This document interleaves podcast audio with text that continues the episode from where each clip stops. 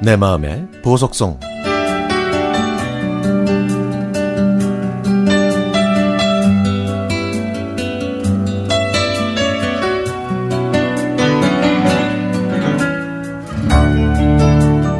엄마!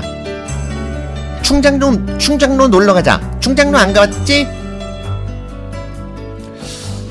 초등학교 6학년 딸의 말에 저는 속으로 에이 그 충장로길을 엄마랑 엄마 친구들이 30년 전에 이미 반들반들하게 만들어 놨다 이거사 라고 생각하면서 웃었습니다.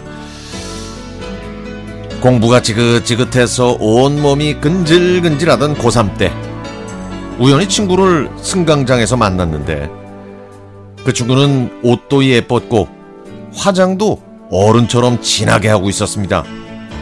머리는 깻잎 머리로 최대한 멋을 부렸죠. 네 어디 가냐? 음 충장로 아이고 네 예쁘다 너도 갈래? 공부가 싫었던 저는 친구의 꿰매 홀딱 넘어가 친구와 함께 처음으로 충장로에 갔습니다.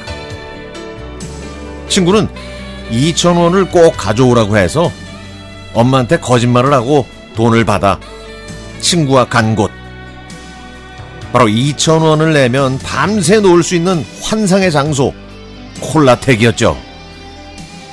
당시에 좀 놀던 친구들은 다 안다는 아지트 같은 곳이었는데, 저는 친구 따라 강남이 아니라 콜라텍을 갔던 겁니다.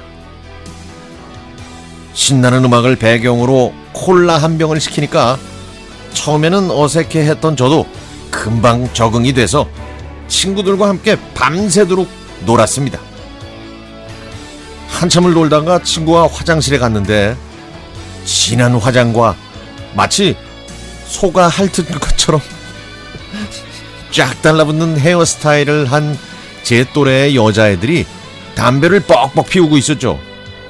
어, 쳐다보는 것까지도 무서울 정도로 세 보이는, 강해 보이는 아이들이었습니다. 그날 이후 저는 마성의 콜라텍에 빠져 안 하던 공부를 저 뒤로 팽개치고 계속해서 친구와 함께 놀러만 다녔습니다. 어느 날 광주에서만 노는 게 지겨웠던 저는 친구들과 서울 청량리에 있는 맘모스라는 콜라텍의 원정까지 가서 그곳에서 유행하던 춤을 터득한 다음에 광주로 와서 설레는 마음으로 서울에서 배운 안무를 시연하는 열정을 드러내기도 했죠.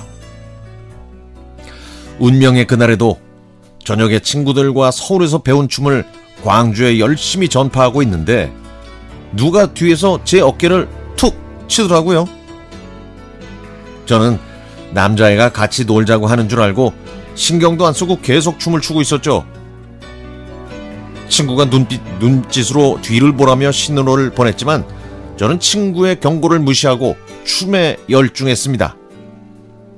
그때 제 귀에 들려오는 낯익은 목소리. 경희야, 끌려갈래, 걸어갈래?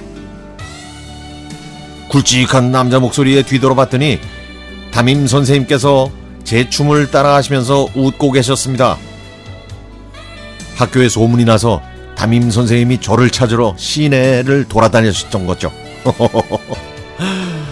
결국 저는 선생님의 손에 끌려나가는데 그때 DJ 오빠는 무정하게도 저한테 잘 가.